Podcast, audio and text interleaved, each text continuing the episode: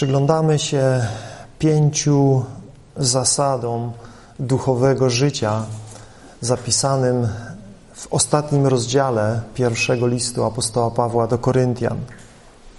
Otwórzcie proszę szesnasty rozdział i ponownie przeczytajmy te pięć poleceń, pięć nakazów, jakie apostoł Paweł umieszcza w kontekście ostatnich słów tego listu. Pozdrawiając braci i siostry, mówiąc o pewnych organizacyjnych sprawach, zamieszcza te pięć przykazań, pięć zasad duchowego życia, mówiąc: bądźcie czujni, trwajcie w wierze, bądźcie mężni, umacniajcie się, albo dosłownie bądźcie umacniani. Wszystko u was niech się dzieje w miłości. Ostatnio przyglądaliśmy się dwóm pierwszym poleceniom z tego fragmentu. Bądźcie czujni, czuwajcie, nie śpijcie, miejcie się na baczności. Nie żyjemy w bezpiecznym miejscu, ale jesteśmy na terenie wroga. Jesteśmy zaangażowani w duchową walkę i musimy być czujni. Po drugie, bądźcie niewzruszeni w wierze. Trwajcie w wierze, nie chwiejcie się. Nie bądźcie ludźmi, którzy się chwieją, ale bądźcie niewzruszeni. I dzisiaj, jak Bóg pozwoli, spróbujemy dwa kolejne z tych przykazań rozważyć. Trzeci, trzecie polecenie, jakie Paweł tutaj kieruje do Koryntian, brzmi: bądźcie mężni. To słowo, które tutaj jest użyte, pojawia się tylko tutaj, w całym Nowym Testamencie. Jest jedyny raz, kiedy ono jest użyte w całym Nowym Testamencie. Ma ono odniesienie do dojrzałości i odwagi. Ono wielokrotnie znajduje się w greckim tłumaczeniu Starego Testamentu. Wiecie, że Stary Testament jest pisa- był pisany w języku hebrajskim, aramejskim i jeszcze kilku innych drobnych fragmentów jest w innych językach, ale głównie jest to język hebrajski, aramejski. Natomiast przed narodzeniem Chrystusa został przetłumaczony na język grecki. I tam to słowo pojawia się wielokrotnie w takim sensie bycia odważnym, śmiałym, nie lękania się. A więc te dwie idee są połączone w tym słowie. Jest tutaj mowa o męskiej dojrzałości, nie byciu dzieckiem, które wszystkiego się boi, wszystko łatwo może jakoś wyprowadzić je z równowagi, ale właśnie taka męska dojrzałość i odwaga. Innymi słowy, Paweł mówi do Koryntian i przez nich też, przez te słowa tego listu mówi i do nas: zachowujcie się jak dojrzali, dorośli ludzie, a nie jak dzieci. Wielu chrześcijan przez całe życie chodzi w pieluchach i co gorsza jest z tego dumnych. Bo przecież Jezus powiedział, że musimy stać się jak dzieci, by wejść do Królestwa Niebios. I że do takich jak dzieci należy Królestwo Niebios. A więc wielu chrześcijan trzyma się tych wierszy i mówi: musimy być jak dzieci. Nie musimy teraz wszystkiego rozumieć, nie musimy teraz zrozumieć tych wielkich doktrynalnych spraw i, i, i to nam niepotrzebne. Po prostu wierzmy jak dzieci, bądźmy jak dzieci. Pan Jezus rzeczywiście zwrócił uwagę na pewne pozytywne cechy małych dzieci, jak prostolinijna wiara, niewinność, pokora czy beztroska ufność w dobroć i troskę rodziców, w przeciwieństwie do podejrzliwej nieufności, pychy, zarozumiałości czy nadmiernej troski o doczesny byt, jaki jest udziałem wielu dorosłych ludzi. Więc rzeczywiście Pan Jezus pokazał nam na pewne cechy małych dzieci, które są godne naśladowania, które winny być naszym udziałem, chociaż jesteśmy dorosłymi ludźmi. Jednak traktowanie wszystkich cech małych dzieci jako ideał chrześcijańskiego życia nie znajduje uzasadnienia w nauczaniu Bożego Słowa. Wręcz przeciwnie. Biblia często wzywa nas do bycia dojrzałymi, do porzucenia dziecięcego myślenia i zachowania. W tym liście zobaczcie, ile razy Paweł mówi do Koryntian o ich dziecinnej postawie. I nie mówi, pochwalając ich, że są jak dzieci, ale mówi do nich: weźcie się w garść i zachowujcie się jak dorośli ludzie. W pierwszym rozdziale tego listu, w trzecim rozdziale, pierwszy i drugi wiersz, Paweł mówi do nich: bracia, nie byłem w stanie mówić do was jako do duchowych, lecz jako do cielesnych, jako do niemowląt w Chrystusie. Zobaczcie, Paweł stawia tutaj znak równości między cielesnością w odróżnieniu od duchowości i mówi, i stawia znak równości między cielesnością a byciem jak niemowlęta. Mówi: poiłem was mlekiem, nie stałym pokarmem. Wciąż bowiem nie mogliście go przyjąć i teraz nie możecie. W czternastym rozdziale, w dwudziestym wierszu Paweł błagał Koryntian, mówiąc: bracia, nie bądźcie dziećmi w myśleniu, ale w złym zachowujcie się jak niemowlęta, a w myśleniu stawajcie się dojrzali.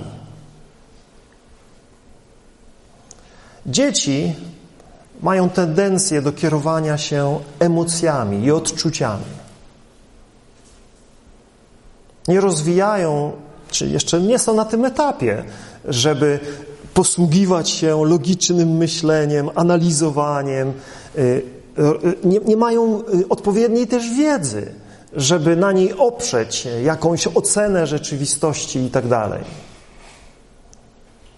Dzieci charakteryzują się impulsywnością. Łatwo się, łatwo je rozbawić, łatwo zaczynają płakać. Są niezrównoważone emocjonalnie w pewnym sensie. Przechodzą od jednego stanu do drugiego. Raz się śmieją, raz płaczą. I wielu chrześcijan niestety tak samo. Wszystko, co, co, co, co duchowe w ich mniemaniu, To, to jest to, co oddziaływuje na ich emocje. Zobaczcie, jak dzisiaj wiele w Kościele akcentu położonego jest na to, jak się czujemy. To, żeby stworzyć pewną atmosferę, w której będziemy się czuć. Mówienie rzeczy podniosłym głosem, wzruszonym, poruszonym. Jeżeli jest to prawdziwe i szczere poruszenie od Ducha Bożego, chwała Bogu za to.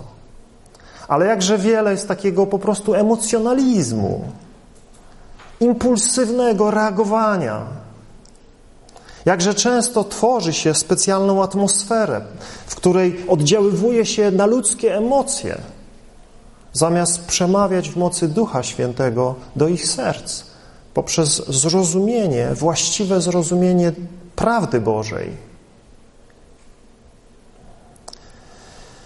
Koryntianie, jak widzimy, byli dziećmi toczącymi walkę o swoje ulubione zabawki, o swoich ulubionych bohaterów. Wiecie, jak to dzieci ze sobą rozmawiają i jak się przechwalają. Ja to jestem Supermanem, a ja to jestem Spidermanem, a ja to jestem i mają swoich bohaterów. I Koryntianie to samo. Ja jestem Pawłowy, a ja jestem Apolosowy, a ja Kefasowy. Co za dzieci nada. Co za dzieci nada. Kłócili się o sprawy drugorzędne, a zaniedbywali sprawy fundamentalne, jak zdrowa nauka i moralne, godne Boga postępowanie. Przepraszam. Koryntianie byli infantylni, a co za tym idzie, niezdolni do obrony przed przebiegłymi atakami szatana i byli łakomi na jego cukierki z nadzieniem fałszywej doktryny. O tak, szatan zawsze pakuje swoje fałszywe nauki w piękne, cukierkowe pazłotka, które dzieci są chętne, by wziąć, bo to ładnie wygląda, bo to tak, tak, to, tak dobrze brzmi. O, to tak, tak, tak się dobrze czuję, jak to słyszę. Ale czy jest to prawdziwe? Czy jest to rzeczywiście zakorzenione w prawdzie Bożego Słowa? Do tego potrzeba męskiej doskonał- dojrzałości, rozróżniania między tym, co dobre, a tym, co złe. Dlatego natchniony apostoł woła: bądźcie mężni. Nie zachowujcie się jak naiwne, niesforne dzieciaki, ale zachowujcie się jak dojrzali mężczyźni. Poważni, odpowiedzialni i odważni.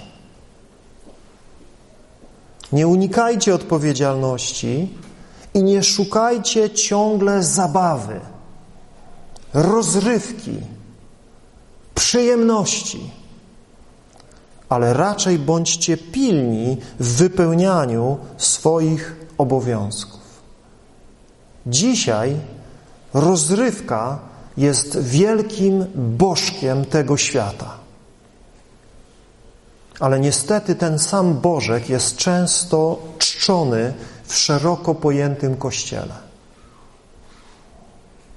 Wielu chrześcijan nie widzi żadnego problemu w kulcie tego bałwana i każdego dnia ofiarowuje mu cenne godziny na ołtarzu rozrywki.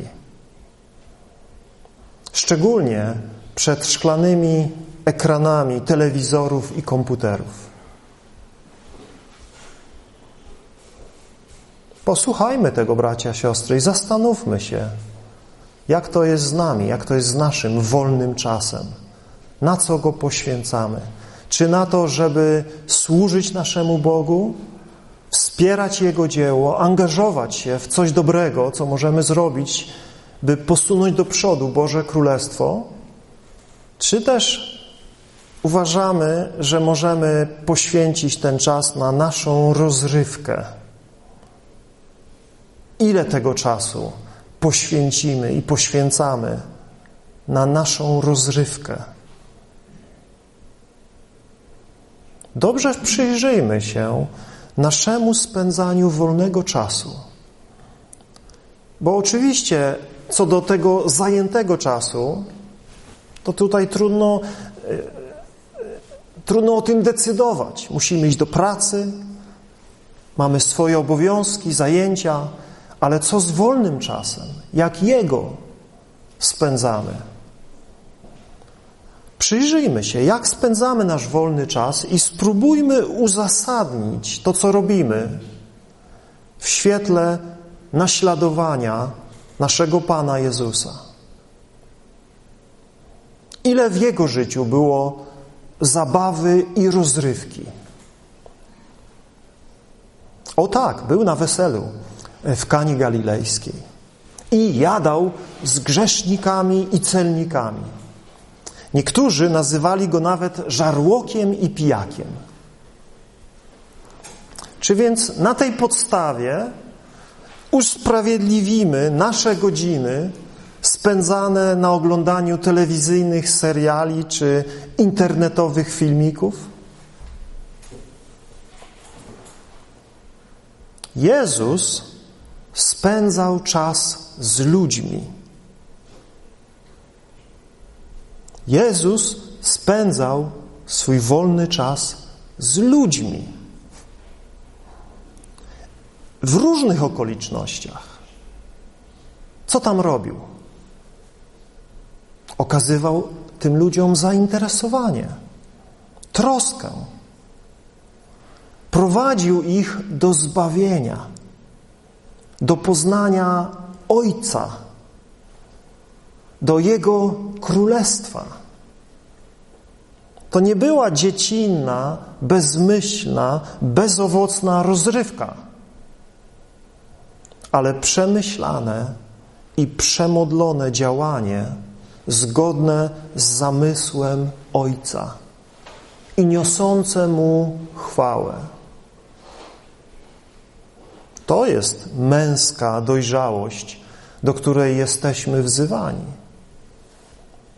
Musimy współpracować z Bogiem w dziele naszego dorastania do pełni wymiarów Chrystusa w nas.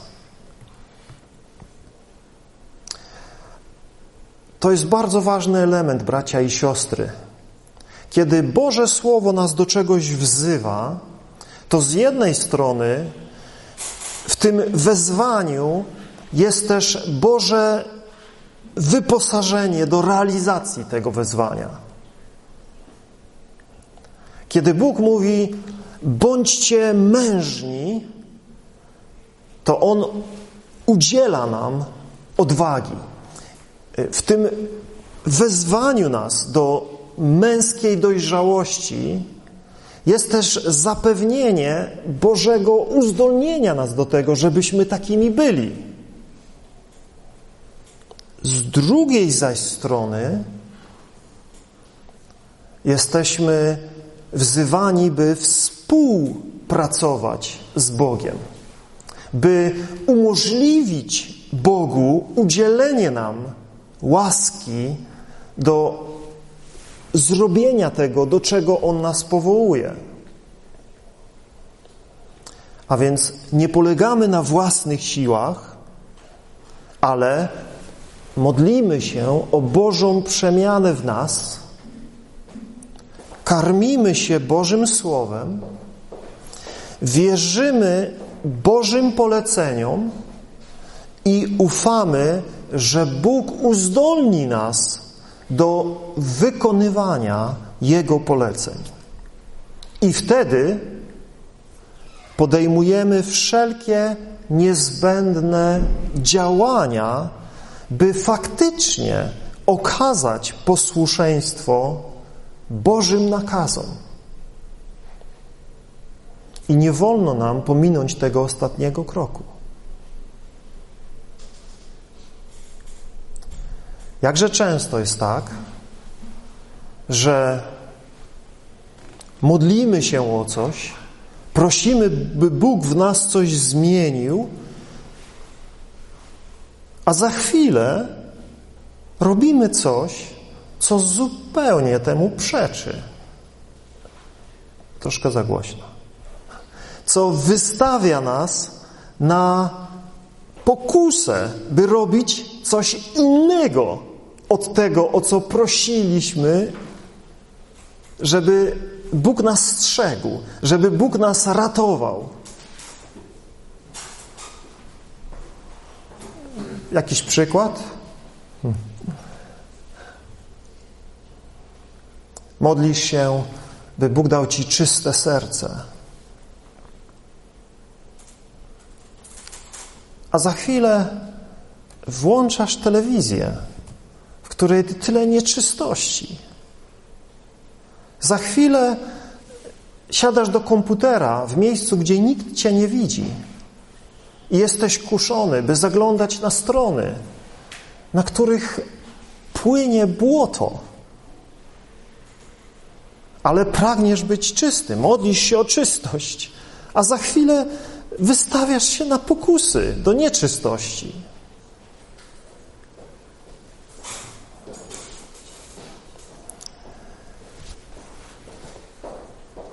Słowo Boże mówi nam, apostoł Paweł mówi o sobie i wierzę, że jest to stwierdzenie, które może być stwierdzeniem każdego z nas.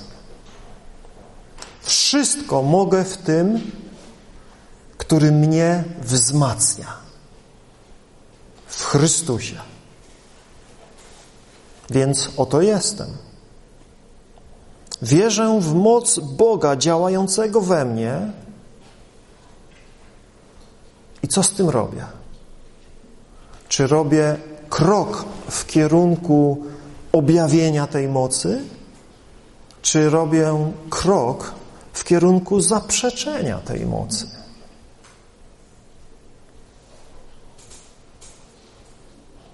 Masz problemy z nałogiem.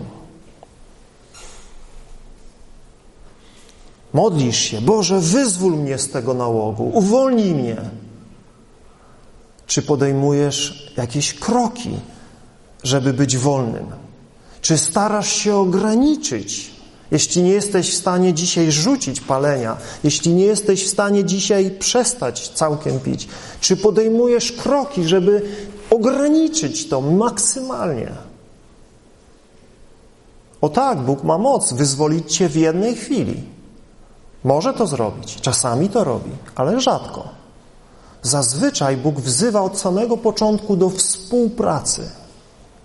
Bóg nie chce mieć dzieci, za których On będzie wszystko robił, tak jak my czasami niestety, rodzice, to robimy. Wszystko musimy robić za nasze dzieci. Nie, Bóg chce mieć dojrzałych ludzi. Chce mieć dojrzałych synów i córki. Więc Bóg mówi, ja, ja ci pomogę. Ja będę z tobą, ja ci udzielę mocy. Ale ty musisz też coś zrobić. Ty musisz się starać, ty musisz podejmować wysiłek, żeby to się stało w twoim życiu. Jeśli czekasz na cud, że Bóg musi uczynić cud, bo ty nie dasz rady, to możesz do końca życia właśnie tak czekać na cud i być dzieciakiem, być ciągle nie, nieodpowiedzialnym dzieckiem. Ale Bóg nie chce od nieodpowiedzialnych dzieci. Bóg chce, żebyśmy dojrzewali. I do tego od samego początku Bóg wzywa nas do współpracy z Nim. Musimy działać zgodnie z tym, co Bóg nam nakazuje, polegając na Jego uzdolnieniu i Jego łasce, która będzie wtedy w nas skutecznie działać. Spójrzmy na dwa przykłady z, ze Słowa Bożego, gdzie widzimy tą zasadę w praktyce. Drugi list do Tymoteusza, pierwszy rozdział, wiersz szósty i ósmy. Apostoł Paweł pisze do Tymoteusza, młodego pasterza, pasterza Kościoła. Paweł do niego mówi tak. Przypominam ci,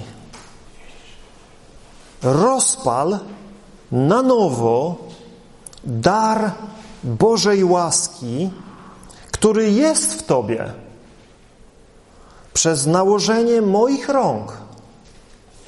Bóg bowiem nie dał nam ducha lęku, lecz mocy, miłości i trzeźwego myślenia.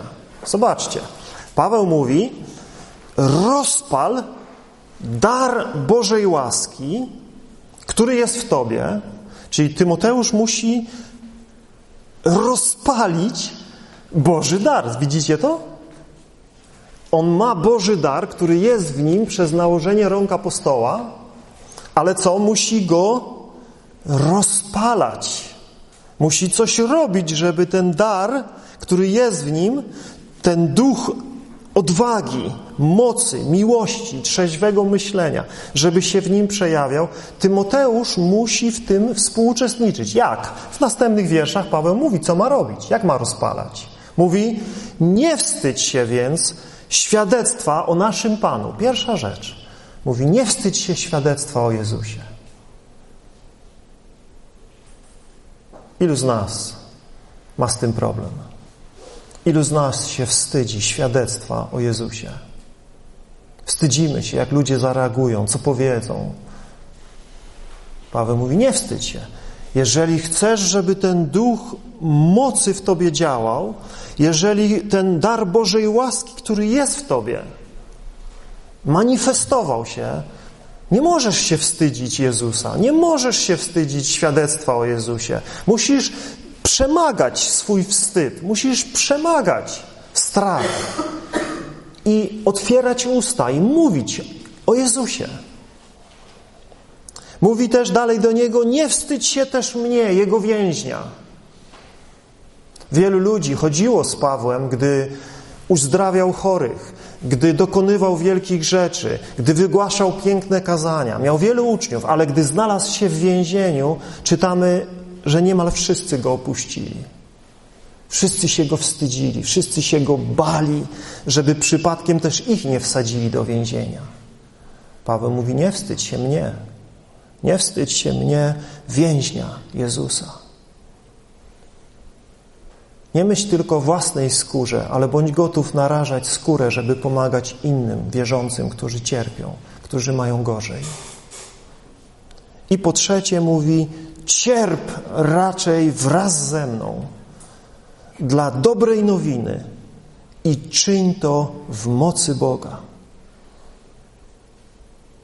A więc chcesz doświadczać mocy Ducha Świętego, Jego mocy, miłości, trzeźwego myślenia?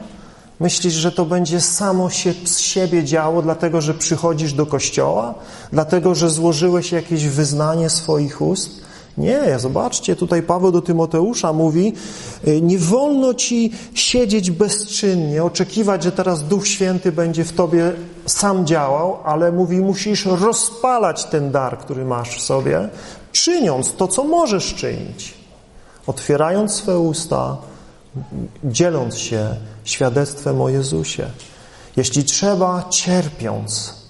Być gotowy na to, żeby cierpieć, że cię wyśmieją, że coś ci złego powiedzą, może coś złego nawet zrobią. Mówi cierp, cierp dla dobrej nowiny i czyń to w mocy Boga. Jeśli Tymoteusz ma doświadczyć mocy ducha, miłości i trzeźwego myślenia, to musi przyjąć słowa Boga, które otrzymuje od Pawła. Wierzyć tym słowom, trzymać się ich i podjąć działanie, głosząc Boże Słowo, stojąc ramię w ramię z cierpiącym Pawłem, a nawet znosić cierpienia z powodu Ewangelii. I to wszystko, zobaczcie, nie we własnej sile, ale w mocy Boga. Dokładnie tak samo w naszym życiu. O, wielu ludzi chce mocy Boga. Tak, wielu ludzi szuka mocy Boga, doznań, przeżyć. Ale co z tymi elementami, które towarzyszą doświadczeniu mocy Boga? Rozpalania tego daru ducha, który otrzymaliśmy. Kolejny wiersz. Spójrzmy na Dzieje Apostolskie, osiemnasty rozdział i dziewiąty wiersz. Mamy tutaj sytuację, którą Koryntianie dobrze znali. Apostoł Paweł przybywa do Koryntu, wielkiego miasta, miasta kupców, miasta handlarzy, miasta biznesu, w którym Boże sprawy nie są na pierwszym miejscu. O, tam było wiele świątyń, w tamtym czasie już wiele z nich opuszczonych. Więc jakaś religijność tam też funkcjonowała, ale to była taka, wiecie, pogańska religijność, które, która się jak, jak większość pogańskiej religijności obraca wokół przyjemności, rozrywki. Świątynie pogańskie to były ówczesne świątynie rozrywki. Tam się szło popić, pojeść i zabawić z dziewczynami. Tak prostym językiem mówiąc, bez wchodzenia w szczegóły. Pogańskie świątynie przyciągały ludzi atrakcyjnością tego, co tam się działo. To w pogańskich świątyniach zawierało się poważne biznesowe transakcje przy ołtarzu bożków, którzy mieli błogosławić te transakcje. I Paweł przychodzi do takiego miasta i głosi ludziom: opamiętajcie się, odwróćcie się od bezbożności, zapierajcie się samych siebie, bierzcie swój krzyż, naśladujcie Chrystusa. Wyobrażacie sobie, z jakim zainteresowaniem to się spotykało? Wyobrażacie sobie, jak ludzie: o, co za wspaniała wieść! Nie chodźmy do tych domów rozrywki, gdzie jest pełno wina, dobrego jedzenia i pięknych dziewczyn, tylko żyjmy pobożnym, cichym życiem. Co za atrakcyjne poselstwo! Myślicie, że to dzisiaj tylko tak ciężko jest mówić o Jezusie i o tym, że życie z Nim to nieprzyjaźń ze światem, to odrzucenie tych bezbożnych rzeczy, którymi karmi się ten świat i cieszy się ten świat i żyje ten świat. Myślicie, że to dzisiaj tak ciężko? Wtedy też było ciężko. Myślicie, że Pawłowi, apostołowi było łatwo iść do takiego miasta i tam głosić, że jest zbawienie w Jezusie, Bożym Synu, który zstąpił na ziemię, stał się człowiekiem? Wśród tych pogan? Apostoła Pawła ogarnął strach. Wyobrażacie sobie tego wielkiego apostoła? Myśl, on, on zaczął się bać. Nie wierzycie? Zobaczcie, osiemnasty rozdział, dziewiąty wiersz. W nocnym widzeniu Pan powiedział Pawłowi: przestań się bać. Dosłownie tam tak jest. Przestań się bać. Nie bój się. Czego ty się boisz? Przestań się bać. Mów i nie milcz. Dlatego, że ja jestem z tobą. I nikt się nie targnie, aby ciebie skrzywdzić. Paweł już tyle dostał po głowie, już tyle miał różnych przygód, gdzie nie poszedł, tam zamieszanie, tam jakieś wzburzenie w mieście, za kamienie łapią, rzucają w niego, przywiązują go gdzieś i biczują go. I, i mówi: no znowu, teraz ten Korynt. Co tu się będzie działo zaraz? Pan Jezus przychodzi do niego w nocnym widzeniu i mówi: przestań się bać.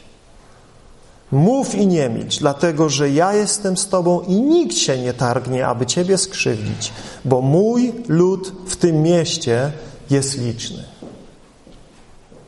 Hmm.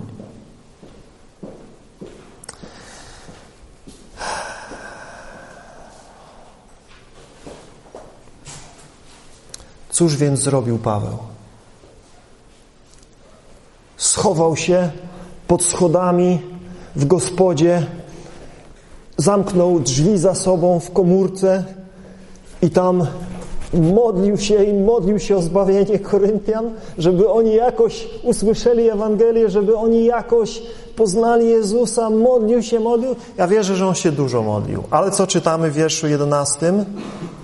Paweł pozostał tam przez półtora roku i w tym czasie nauczał wśród nich Słowa Bożego. Widzicie to? To nie tylko, że on słyszał, co Bóg do niego mówi, nie tylko wierzył w to, co Bóg mówi, nie tylko modlił się, żeby to działo się, ale co? Robił to. To jest męska dojrzałość. Robienie tego, co do nas należy. Męska dojrzałość nie oznacza całkowitej wolności od lęku czy popełniania błędów. Oznacza natomiast poważne podejście do życia, obowiązkowość i posłuszeństwo Bogu bez względu na możliwe konsekwencje. I do tego potrzebujemy Bożej siły, o czym mówi kolejny fragment naszego wiersza z pierwszego Koryntian szesnaście. Paweł do nich mówi: bądźcie umacniani.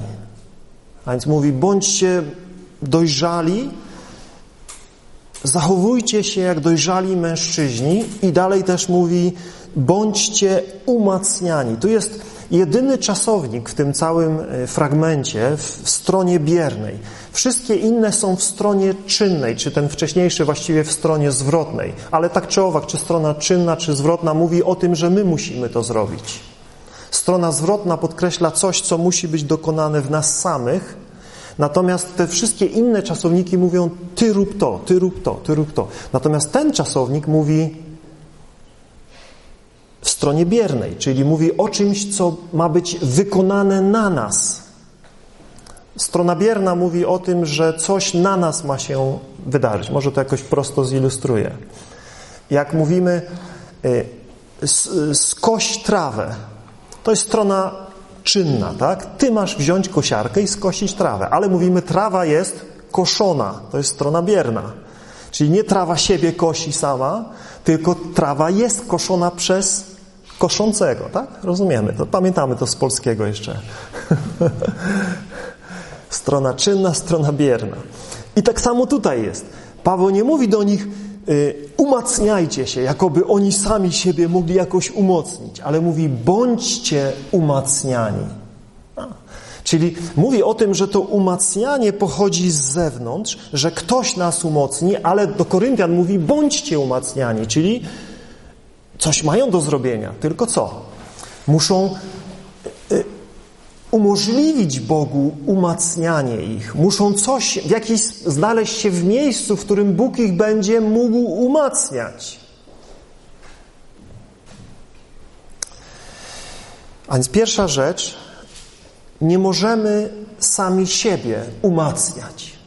Potrzebujemy, by Bóg nas umacniał, ale chociaż Pan to musi zrobić, nie dokonuje tego bez naszego udziału.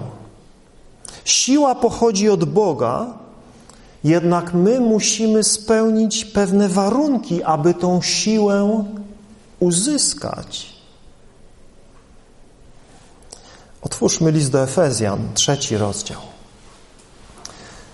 W liście do Efezjan w trzecim rozdziale od czternastego wiersza czytamy, jak apostoł Paweł modli się o Efezjan.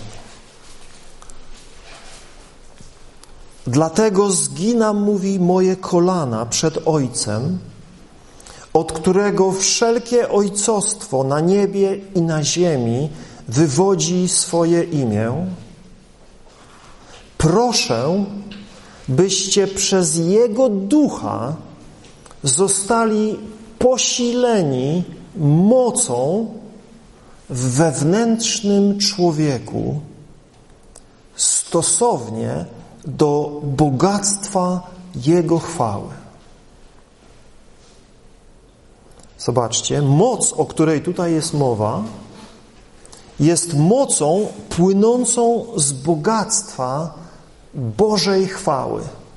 A więc tu mówimy o takiej mocy, tak jak Sławek dzisiaj mówił, kiedy mówimy o mocy Ducha Świętego, o obecności Ducha Świętego, to nie mówimy o jakiejś produkcji Bożej, ale mówimy o samym Bogu, który przychodzi mieszkać w nas, żyć w nas, działać w nas. I tak samo o to samo Paweł tutaj się modli o Efezjan. o Bożą moc płynącą z bogactwa Bożej chwały i jest to Boża moc, która może być przekazywana ludziom.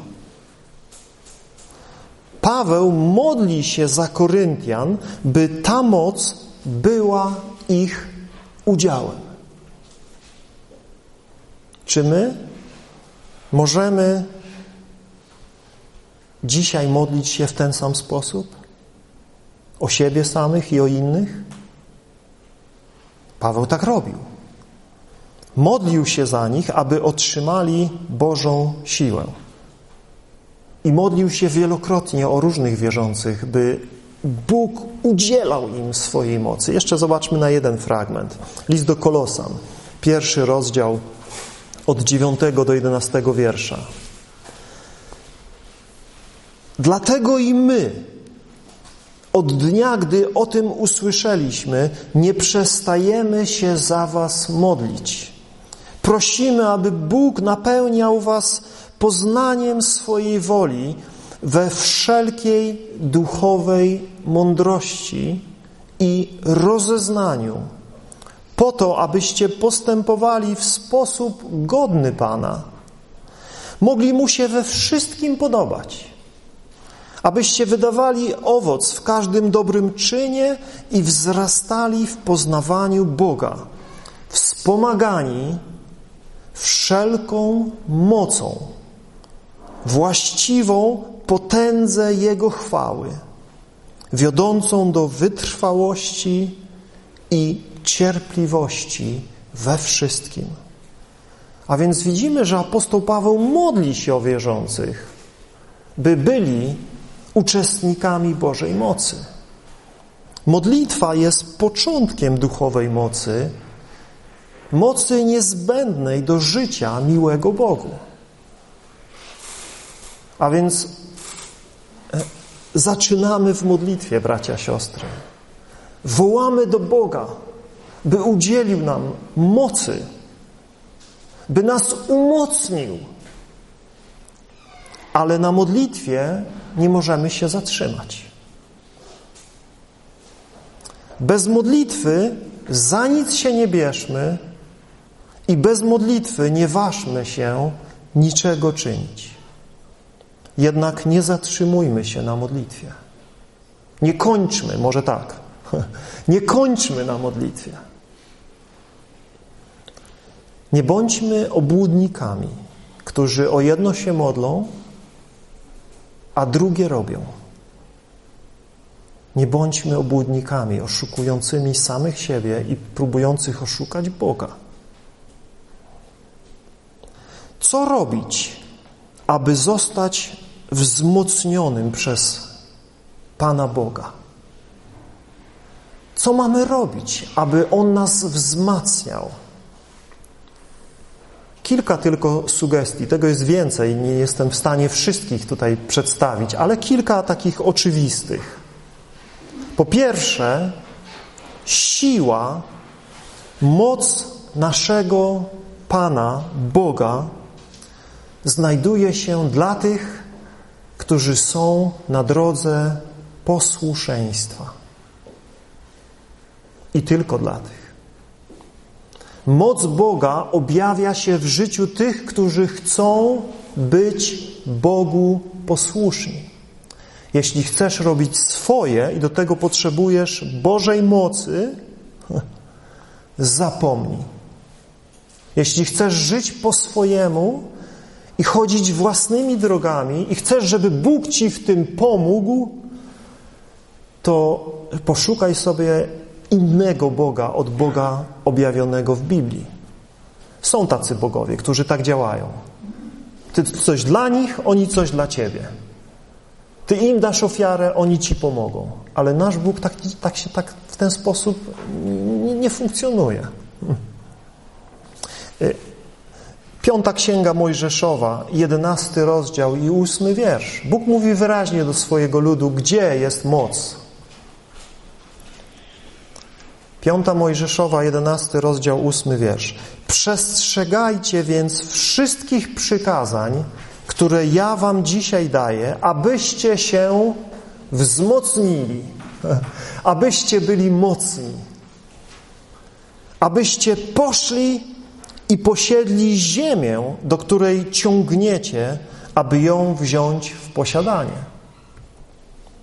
Boży naród mógł być silnym ludem zmierzającym zwycięsko do ziemi obiecanej wyłącznie w posłuszeństwie i pełnym poddaniu się woli Boga.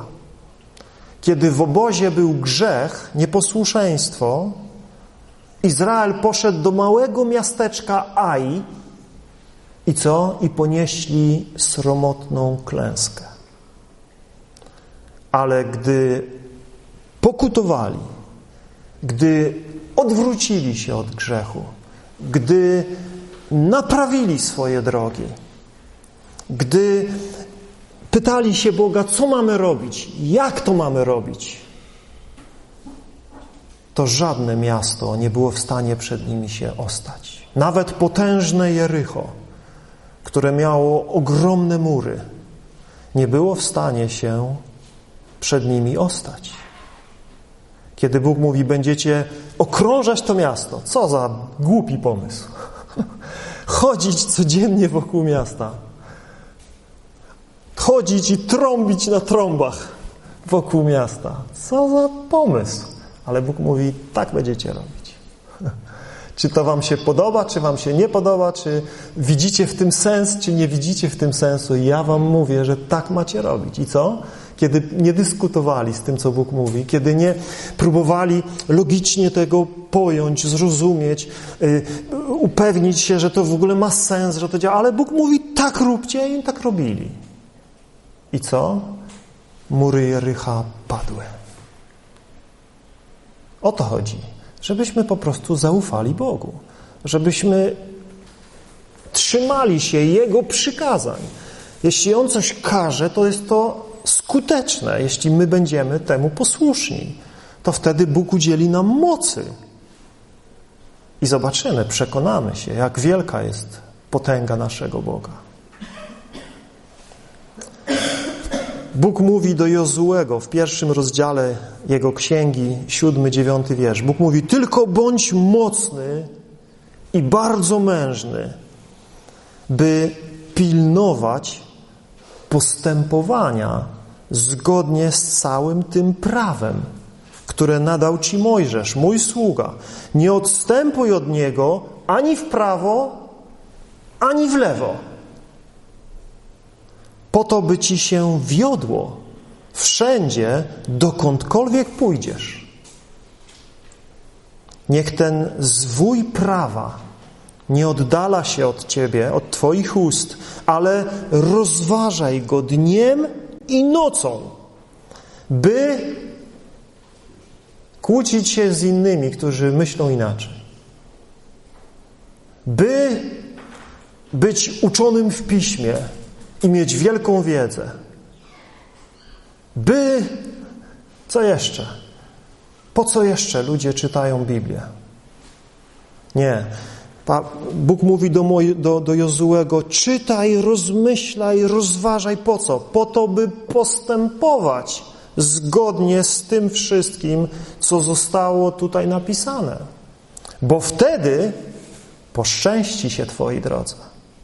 I wtedy będzie Ci się dobrze wiodło. Jeszcze raz Cię wzywam, mówi Bóg do niego. Jeszcze raz Cię wzywam. Bądź mocny i mężny. Nie bój się i nie zniechęcaj się, bo Jahwe, Twój Bóg, będzie z Tobą wszędzie, dokądkolwiek pójdziesz. I życie Jozuego jest świadectwem tego słowa. Jozue był posłuszny Bogu i Bóg był z nim, gdziekolwiek poszedł. Żadne miasto się nie ostało, żadne olbrzymy się nie ostały, żadne potęgi pogańskie się nie ostały przed nim. Kiedy był posłuszny Bogu. A więc moc Boża jest na drodze posłuszeństwa. Jest dla tych wszystkich, którzy chcą być Bogu posłuszni. Chcesz doświadczać Bożej mocy w walce z grzechem, ze słabością własnego ciała, presją tego świata? To jest możliwe na drodze posłuszeństwa Bożym przykazaniom, Bożemu Słowu. Jezus powiedział: jeśli będziecie przestrzegać moich przykazań, proście o cokolwiek byście chcieli, a stanie się wam. To jest moc godna pożądania. Wszystko możliwe dla tego, który tak wierzy Jezusowi, który przestrzega Jego przykazań. Dalej. Siła znajduje się na drodze służby. Bóg nie udziela ludziom swojej mocy do zabawy, ani też do pysznienia się, jaką mają moc. Powiem wam, że mnie to brzydzi, kiedy słyszę tych zarozumiałych gadułów w internecie, którzy mówią o swojej wielkiej mocy i swoich wielkich dokonaniach i swoich wielkich cudach, które czynią, rzekomo w imieniu Jezusa, wywyższając siebie samych i pyszniąc się. Większych, większości zmyślonych historyjek.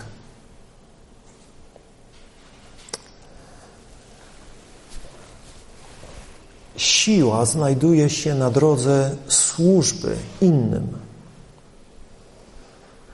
Bóg udziela mocy tym, którzy są gotowi służyć innym. Zobaczcie, list do Kolosan ponownie, pierwszy rozdział, od dwudziestego czwartego do dwudziestego dziewiątego wiersza. Apostoł Paweł mówi takie słowa. Raduję się z cierpień, które za was znoszę, i dopełniam na moim ciele niedostatku udręk Chrystusowych za Jego ciało, którym jest Kościół. Tego Kościoła zostałem sługą,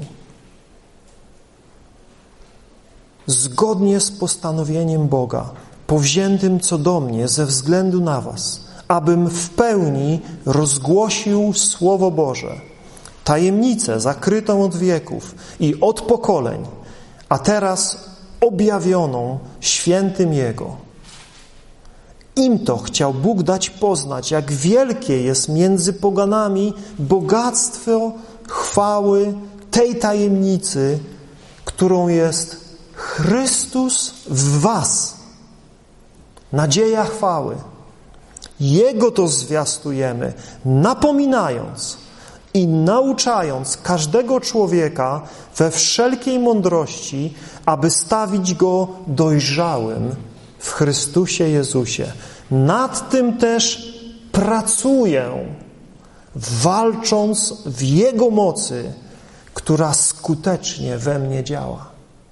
Widzicie, jak te, jak te rzeczy są ściśle ze sobą połączone?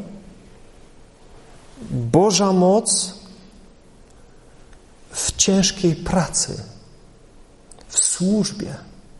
Paweł mówi, zostałem sługą Kościoła, zgodnie z postanowieniem Boga. I mówi, nad tym ciężko pracuję, walcząc w Jego mocy, która skutecznie we mnie działa. Pragniesz doświadczać Bożej mocy? Po pierwsze, módl się o nią. Po drugie, bądź posłuszny Bogu. Po trzecie, służ Bogu, służ innym. Nie skupiaj się na sobie tylko, na swoich potrzebach, na swoich problemach, na swoich sprawach. Wszyscy mamy ich pełno. Ale jeśli na tym się będziesz skupiał, nie doświadczysz Bożej mocy w swoim życiu. Jeśli będziesz tylko służył sobie i swoim najbliższym, obawiam się, że tylko maleńką cząstkę, jeśli w ogóle, zobaczysz Bożej mocy w swoim życiu. Dlaczego mamy tak wielu wierzących w kiepskiej duchowej kondycji? Dlatego, że wielu wierzących nie myśli o nikim innym poza sobą. Taka jest smutna prawda. Nie służą innym. Stali się apatyczni i anemiczni. Zastanawiają się, dlaczego tkwią w duchowym martwym punkcie, zmagają się z tymi samymi, wciąż z tymi samymi słabościami i grzechami. Lenistwo i obojętność na potrzeby innych, którzy są wokół. Czyż tak nie jest w sferze codziennego, fizycznego życia? Co się dzieje, gdy ciągle siedzisz na kanapie i karmisz się fast foodem i telewizyjną głupotą? Co się dzieje, gdy nie ćwiczysz swoich mięśni? Stajesz się słaby i wiotki. Ile osób w sferze duchowej jest słabych i wiotkich, bo nic nie robią? Boża moc spływa na wszystkich podążających drogą służby. I na koniec zadajmy sobie to pytanie, bracia i siostry. Jak bardzo, jak bardzo zależy nam na objawieniu Bożej mocy w naszym życiu? Czy jeszcze w to wierzymy? Czy jeszcze mamy na to nadzieję? Czy zadowoliliśmy się życiem w własnej sile?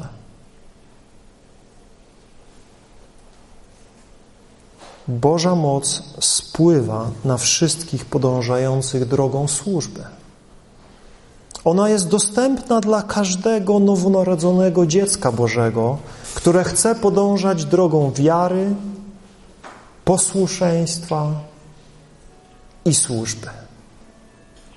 Paweł mówi: bądźcie czujni, trwajcie w wierze, bądźcie mężni i bądźcie umacniani.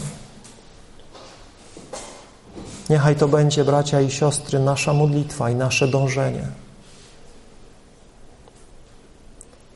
Paweł mówił to do naprawdę słabych ludzi, do dzieciaków w wierze, do tych właśnie Koryntian. On do nich na samym końcu kieruje te słowa, więc jest nadzieja i dla nas, bracia, siostry.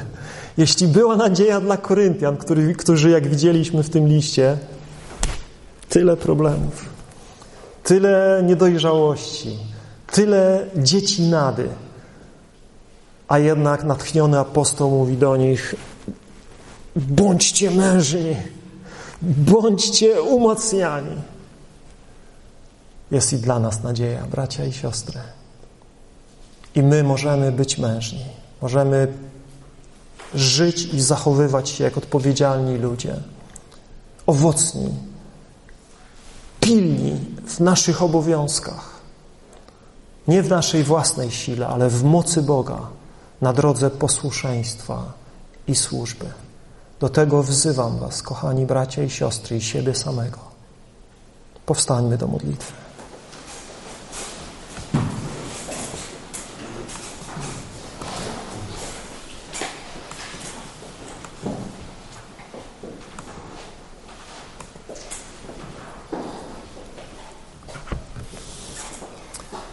Kochany Ojcze, stoimy przed Tobą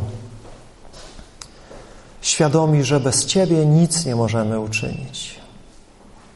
Świadomi, że wszelka nasza zdolność pochodzi od Ciebie. Ty jesteś źródłem wszystkiego. Bez Ciebie nie mogliśmy zrobić pierwszego kroku.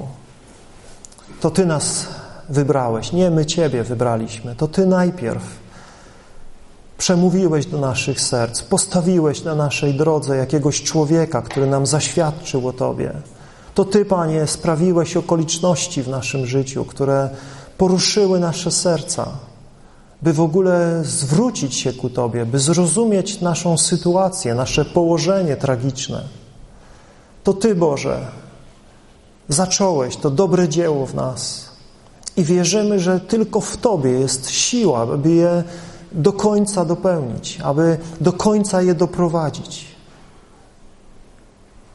Jednak Twoje Słowo pokazuje nam, że aby ta moc mogła skutecznie w nas działać, aby ta wszechpotęga nieograniczonego niczym Boga mogła objawiać się w naszym słabym ciele, Potrzebujemy być ludźmi modlitwy. Potrzebujemy uniżać się. Potrzebujemy zapierać się samych siebie. Potrzebujemy podejmować wszelkie niezbędne działania, by nie żyć w grzechu, nie ulegać naszym pragnieniom i pożądliwościom, które kłócą się z Twoją wolą. Odsuwać od siebie w tej mierze, w jakiej możemy, wszelkie zagrożenia, pokuszenia. Nie marnować naszego czasu przy ołtarzach bożka rozrywki, przyjemności, płytkich rozkoszy, ale poddawać się pod Twoją mocną rękę w posłuszeństwie, w ufności i wierze i w gotowości, by być użytym przez Ciebie, by służyć innym. Panie, prosimy, byś mówił do naszych serc, aby nie było to tylko chwilowe poruszenie słowami człowieka, ale by Twój Święty Duch mówił do nas i objawiał nam te prawdy i zapieczętował je w naszych sercach i uzdolnił nas do bycia wykonawcami tego, co do nas mówisz. W tym też, Panie, wierzymy, objawia się Twoja moc i to prowadzi do Twojej chwały. I tego chcemy, tego szukamy, tego pragniemy. Daj nam tego doświadczać w większej i większej mierze, prosimy. Przez imię Twojego Syna, naszego Pana i Zbawiciela, Jezusa Chrystusa. Amen. Zachęcam jeszcze, kochani bracia, siostry, do modlitwy.